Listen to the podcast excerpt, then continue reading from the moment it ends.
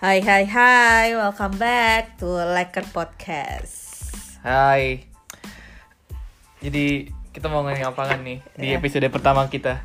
Oke, jadi kita pertama-tama kita mau ngomongin why Leker. Kenapa kita milih Leker?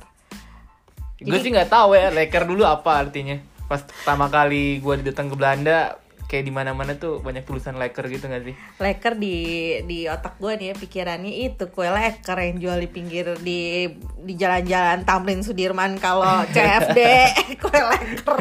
Malah gue belum pernah nyobain kue leker. Tapi apaan sih leker, Matt? Lu tau nggak artinya apa? Menurut guru bahasa Belanda gua sebelum gue pindah, leker itu artinya enak, uh, keren, hebat, apa pun itu uh, good impression lah. Jadi apa pun itu kalau uh, it's a good positive vibe, mereka ke orang Belanda senangnya ngomongnya leker. Leker, leker gitu ya. Uh, makanannya enak, leker. Situasinya juga bagus, leker. Cuacanya bagus, Leker. leker. Apa pun itu uh, omongannya tetap leker. Nah, jadi yang enak-enak leker semua ya, Matt? leker. Makanya Jadi kita milih nggak konteksnya nggak harus makanan ya. Kalau misalnya enak-enak yang lain juga pasti leker semua. leker ya. Kalau lu ada pengalaman leker lu apa aja emang, Matt? leker. Selain makanan apa dah? itu kontennya 18 plus plus. Oh gitu. Oh, jadi kita nggak bakal ngomongin 18 plus nih Nggak, di kita, podcast kita kita. kita nggak ada parental advisory ini. Oh gitu. Jadi ngomongin kita leker yang lain-lain juga nggak apa-apa Leker nih. yang lain aja. Loh, tapi bukannya leker podcast kita ini singkatan dari lelah kerja bukannya ya? bisa juga. Jadi bisa di Analogikan. analogikan seperti itu. Oh, ini. Jadi kenapa kita bilangnya lelah kerja, Rif? Di sini? Karena ya kita berdua itu gue sih baru kerja dua tahunan di Jakarta tapi ya suhu kita satu ini Ibu Medi ini udah kerja 10 tahun Mm, 9 tahun, 9 tahun. 9 tahun. sembilan Jadi tahun. itu lebih kayak curhatan hati sendiri sih. Kayak dia udah lama banget kerja kan dan dia udah lelah banget pengen sabbatical gitu, pengen liburan. ya nggak juga sih ya Bo ya secara gitu ya mencari duit kan mencari sesuap nasi dan berlian gitu di kota Jakarta tapi ada titik di mana yang kok kayaknya hidup gue gitu-gitu aja nah gue yakin sih semua orang pasti pernah ngalamin tuh masa-masa titik-titik yang seperti itu nah di saat seperti itulah kenapa gue kepikiran untuk pengen sekolah lagi Jadi itu alasan lu kenapa lu ke Belanda Betul. ya. Jadi pengen nyari suasana baru, pengen restart lagi dari awal. Betul, fresh start. Eh, fresh start lagi Fresh, jalan. fresh start. fresh start. Wah, kayaknya kita nggak nggak bakal tahu nih ngomong bahasa Inggris juga nggak nih nanti kita di podcast ini.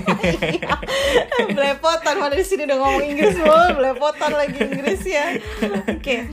Nah, kalau lu sendiri Rif, kenapa lu milih Belanda, Rif? gue nggak tahu ya, tapi gue udah pernah ke Belanda sebelumnya. Yap. gue pernah kuliah di sini enam bulan gue exchange dulu pas gue masih bachelor Yap. di Brawijaya Yap. enam bulan terus gue seneng banget sih sama Belanda jadi makanya gue pengen balik lagi ke sini setelah gue kerja 2 tahun di Jakarta makanya gue nyari beasiswa buat ke Belanda dan kemarin dapat di sini Apa sih yang bikin lo pengen uh, balik lagi ke Belanda? Coba. ah, apa ya ya gue seneng aja sama vibesnya di sini teman-temannya international life-nya apalagi gue dulu di Den Haag kan. Kalau di Belanda itu Den Haag uh, international city banget. Jadi lu kayak bisa ketemu banyak student dari negara lain. Cimengnya. tai tai banget. Ya. Kalau gue sih enggak gue anaknya Oh, baik enggak, baik iya, gue Rin. gue lebih ngelihat karir gue ke depan. Makanya gue pengen ke Belanda. Jadi kayak nambah pengalaman lagi gitu kan. Kayak advance my Jadi sebenarnya harapan kita berdua itu eh, dengan pindah ke Belanda akan membuka pintu untuk banyak hal lah untuk kita berdua, bukan gitu? Iya benar banget. Nah. Jadi ya nggak cuma di Indonesia aja lah. Jadi kayak kita pengen ngeliat belahan dunia lain, nyari pengalaman Jauh lain. separuh dunia belahan dunia lain ya, yang jamnya aja bedanya lumayan ya, Bo, Yoi. 6 7 jam. eh, Kalau mau 5, 6 LDR jam. nih nggak bisa ya. Tapi susah, kalau LDR tuh kayak susah gitu ya. Bukan pengalaman pribadi, oke. Alasan gue nih juga nih, kenapa gue milih Belanda adalah karena kita tahu nih, Belanda itu kan penjajah. Nah, Jadi lu mau jajah balik ceritanya gitu.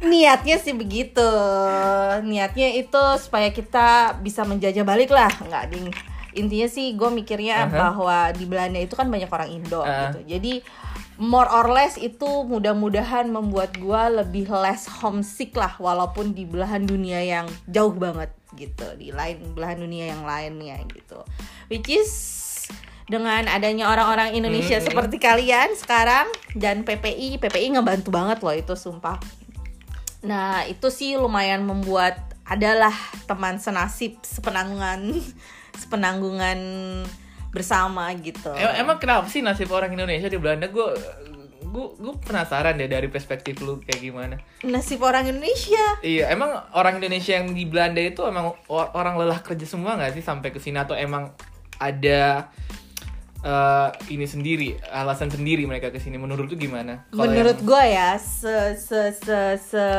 sepandangan jauh gue sampai saat ini ya, Boy ya. Eh, itu gue ngelihatnya kalau orang Indonesia pindah ke sini itu ada beberapa alasan. Pertama, sekolah. Thanks to pemerintah Belanda dan pemerintah Indonesia. Aduh. yang ngasih beasiswa ya, Bo. Ih, beasiswanya banyak. Buktinya lo sama gue dapet kan beasiswanya. Beasiswa orang tua juga banyak kan Iya, yang dapat. tam- i- i- maklum lah ya, separoh-separoh gitu kan. Nah, sekolah. Yang kedua, mungkin menikah. Nyari jodoh. Nyari Wah, jodoh. Lu kenal orang nggak yang nyari jodoh gitu ke Belanda? Atau lu awalnya emang pengen nyari jodoh juga? diaspora diaspora gitu ya ibu-ibu bapak-bapak yang diaspora nah Iya. kebetulan sih teman diaspora saya nggak terlalu banyak gitu ya tapi Iya. gue cukup surprise nih bahwa ada grup Facebook khusus untuk eh, diaspora diaspora itu which is dari taunya dari teman saya lah ya Hmm, ada grup-grup seperti itu tapi memang kalau ngelihat sih ada beberapa juga yang niatnya sebenarnya nyari pacar bule Oh gitu. iya kelihatannya sih Tapi Bo, kenapa ya. jauh-jauh ya ke Belanda kalau nyari pacar bule? Bukannya kalau misalnya ke Bali gitu lebih gampang ya? Maksudnya kalau Bali kan, apalagi lu orang Bali nih, lu kalau misalnya lihat di Bali kan pasti banyak banget kan yang kayak cewek-cewek Indo gitu dapat cewek bule. itu kan ada orang yang bule yang datang ke Indo siapa tahu mereka nyari jodoh kan Iya. nah gue tuh mikirnya tuh kalau orang bule datang ke Indo itu mereka hidupnya tuh bisa nyaman banget dengan uang yang mereka punya di Hmm, sini be- gitu betul, betul. sementara orang kalau kayak orang Indo lah mau pindah ke sini kayaknya kita kitanya tuh hidupnya mati-matian gitu ngepas-pasan mau Iya, mikir mau iya. beli groceries aja mikir gitu kan mau beli semua bahan pangan sandang papan aja tuh mikir banget gitu Jadi, gimana tuh? gimana ya Jadi orang-orang yang nyari jodoh jadi di orang sini yang nyari tuh nyo- yang sengaja lebih nyari kualitas berarti ya? Maksudnya mungkin yang lebih mapan Lebih kali mapan ya. ya. Soalnya kualitas bule yang ke Indo belum tentu yang kualitasnya bener-bener bagus juga kali ya gue nggak Iya, tahu ya iya. maaf ya saya bukan dari ngomong pengalaman pribadi nih karena belum ada cowoknya didoakan gitu. mau Oh mudah-mudahan gitu. gitu. ya Belum pernah cowoknya belum ada ya. juga. 18 plus plus nggak ada ya ini Oh, Oke, bukannya itu leker juga ya, Bukan leker. Jadi cari cowoknya yang leker juga. Salah satunya. Nah, jadi waktu lo belum ke sini nih, Rip. Eh, ekspektasinya kira-kira apa sih waktu itu kalau pas mau ke Belanda yang di otak lo kira-kira, Rip? apa ya kotak gua tentang Belanda dulu gue suka banget sama timnas eh, Belanda kalau buat ekspektasi gua tentang gimana kehidupan di Belanda blur banget sih eh, sebelum gua datang ke sini Blur banget. Jadi nggak beneran nggak ada info apa pun nih. nggak ada pindah karena sebenarnya sebelum gue ke Belanda dulu yang pertama kali itu gue sebenarnya mau kayak ke US kan Hmm. tapi karena mantan gua milih ke US jadi gua nggak mau satu tujuan jadi gue nyari tujuan lain pengorbanan cinta pada saat itu. Nah, kalau gue sendiri sih waktu ke Belanda gitu karena gue sukanya sebenarnya gue suka agak-agak suka musik-musik eh Martin Garrix Iya, gitu ya kita kan, gue kan agak-agak concert gore gitu kan ya. Jadi kayak misalnya Hardwell gitu, wah orang Belanda nih gitu kan. Yellow Claw, wah orang Belanda di otak gue nih orang Belanda semuanya isinya party mulu ya, jangan-jangan ya gitu kan. Wah enak nih hidup gue di sana, pikiran gue kan. Iya, Walaupun iya, iya, ya iya. work hard, play hard lah ya, Bo. Nah, Tapi semua itu tidak seindah seperti itu. Nyampe sini malah gak ada waktu ya buat Nah, nonton-nonton yang- musik festival gitu belum sempet Belum sempet kebetulan ya, saudara-saudara. Tapi emang secara kalau ngeliat ngeliatinnya sih kayaknya tuh eh, tiketnya murah-murah banget. Mungkin karena karena karena orangnya deket-deket gitu ya, nggak perlu transportnya mahal, ridernya juga murah gitu kan. Hmm, bener, Jadi bener, bener, bener.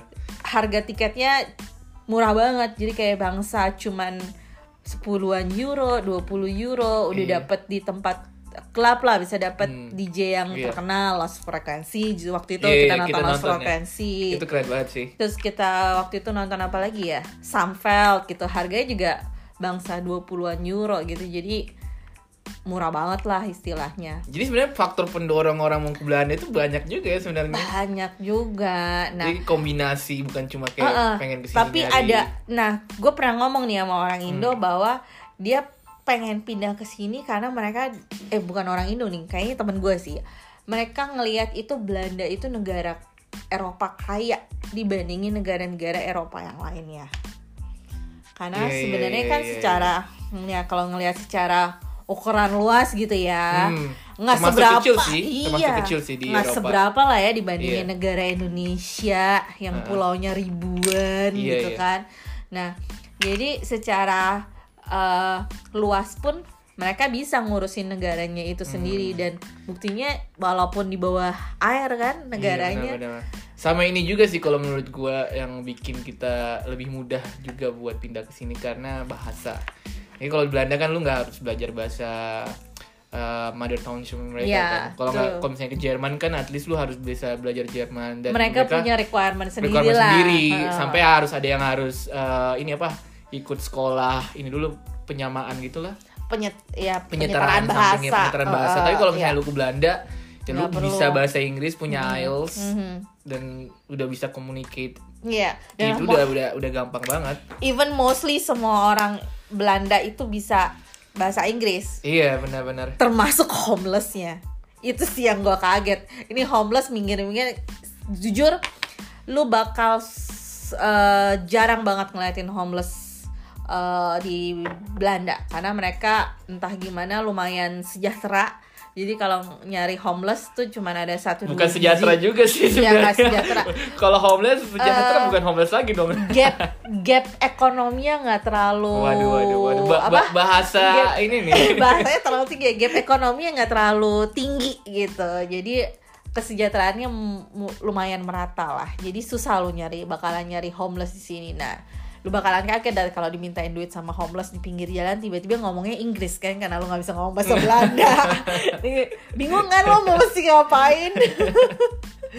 Tapi ya bersyukur banget sih ya maksudnya kita nggak struggle juga dalam Iya. masalah bahasa. Jadi communicate antara peers kita di kampus di tempat intern tempat lu kerja juga semuanya, lancar. Semuanya lebih bahasa eh, inilah eh, Inggris mereka karena mereka gampang banget untuk ngomong bahasa Inggris tapi ya nggak semuanya orang Belanda kalau ngeliat nih pernah nonton ini kan Spider-Man iya benar benar Spider-Man yang yang eh, Yang mana far dulu nih? away far, nih. far away from home oh oke yang Iya udah kan? versi ketiga berarti ya Iya, yang yang di Eropa kan, Iya, yang di. Prah. Terus Betul, ada betul, betul. ada ada satu em, adegannya yang dia jatuhnya di negara Belanda. hmm iya Yang iya dia gampang tapi itu banget, fake banget sih itu fake gampang banget. gampang ngomong banget native speakernya ngomong bahasa Belanda. Terus Iya.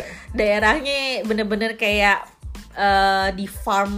Iya, iya. Yang iya. kayak gitu Tapi kan. Kayaknya bukan di Belanda deh scene-nya itu ya nggak sih? Kayaknya di studio gitu nggak? Kayaknya sih di studio tapi that exactly menggambarkan Belanda sih menurut Betul, gua. betul, betul. Jadi Iya. kayak di sum up gitu jadi satu Heeh, scene. heeh, secara secara oranyenya terus orang eh, mabok habis nonton bolanya terus Iya. ngomong bahasa Inggris Iya. terus mereka saking penjaranya kosong eh, Iya. mereka bisa keluar penjara dengan sendiri kan Iya. kalau nggak salah kalau nggak salah si si si, si, si Spider-Man-nya begitu kan nah tapi itu cukup menggambarkan dan yang lucunya itu jadi waktu gua pertama kali eh, apa les bahasa Belanda gurunya tuh udah tahu karena beberapa orang yang ngeles bahasa Belanda itu biasanya salah satu alasannya adalah karena mau pindah ke Belanda. Nah dia udah bilang nih, oh ya nanti kalau di Belanda Mhm. eh, di sana itu terbiasa naik sepeda Iya iya iya. Bilang, ya gimana ya Bo di Indonesia buru-buru Lu bisa naik sepeda gak sih? bisa Oh. gue naik sepeda di Belajar men. apa pas di Indo dulu kemarin? dia dari kecil juga udah naik sepeda ya Bo cuman udah puluhan tahun kan sepeda itu nggak pernah disentuh di Indonesia bawa ini ke mana-mana naik mobil kan di Iya Jakarta Beda emang beda. Beda Nah, beda. Maksudnya beda, beda kelas. Ah. Kalau gue sih masih naik sepeda, biasanya gue CFD gitu naik sepeda. Kalau lu kan Coy, sepeda CFD. lu CFD pasti sepeda lipat yang harganya jutaan Enggak, men. gua. Enggak, Kagak enggak. mungkin sepeda lu ontel. mereknya. Terus sepeda ontel juga mahal, kelas. Iya iya, jadi ah, barang antik ya kalau ya. iya. Jadi lu nggak pernah naik sepeda selama di Indo. Jadi pertama kali naik sepeda lagi setelah sekian lama di Belanda ya. Yes, betul sekali. Dan ya lebih menggampangkan kan sisi menurut gua ya. Cuman yang benar-benar beda banget kan karena weathernya ya, Bo. Eh, oke. Di sini kan weathernya kan lumayan kacau gitu ya. Iya. Dingin, Iya, hujan, iya, angin. pengennya di kamar mulu ya. Iya, anget kan, pengennya diangetin. Cuacanya kan luar biasa gitu kacrutnya. Eh ya ampun, Ha- lu malam lihat perkiraan cuaca besok apa, besok pagi udah berubah lagi kan perkiraan Iya, iya. cuacanya. Nah, Iya, itulah benar. Belanda ya. Jadi setiap saat lu mesti buka itu weather. Nah, gue mikirnya ya ampun gimana nih orang-orang pada semua sepedaan di saat winter 5 derajat gitu Capek, ya. dingin ya. Nah, gue jalan kaki aja muka berasa ketampar sama es ya, Bo.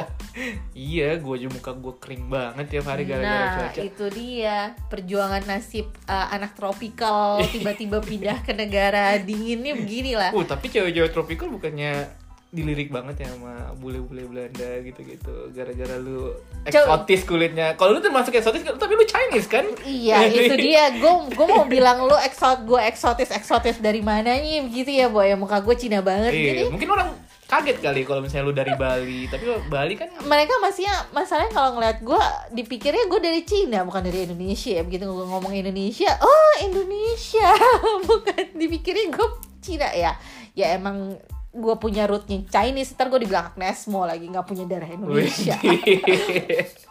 Bora-bora Agnesmu Dikira puati kali lu apa sih Bu? Jadi ngo- ngomongin apa lagi nih kita Matt di podcast ini?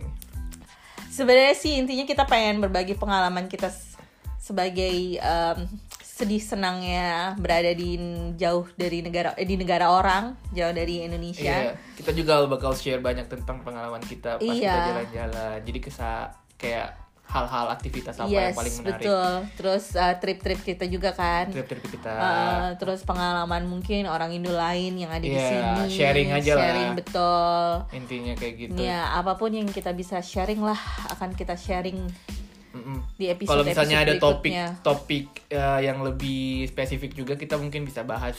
betul Contohnya kayak mungkin uh, salah satu festival yang paling terkenal kayak King's Day atau Gay Pride. betul Atau enggak, mungkin- Tomorrowland nah Iya. itu gue pengen banget tuh sampai sekarang belum dapat tiketnya Iya, ya toh iya. mohon Jadi- didoakan gitu siapa Oke. tuh gue dapat tiketnya Tomorrowland Gue gitu juga kan. pengen banget sebenarnya nonton bola, tapi Arsenal kalau gue soalnya nah gue ah.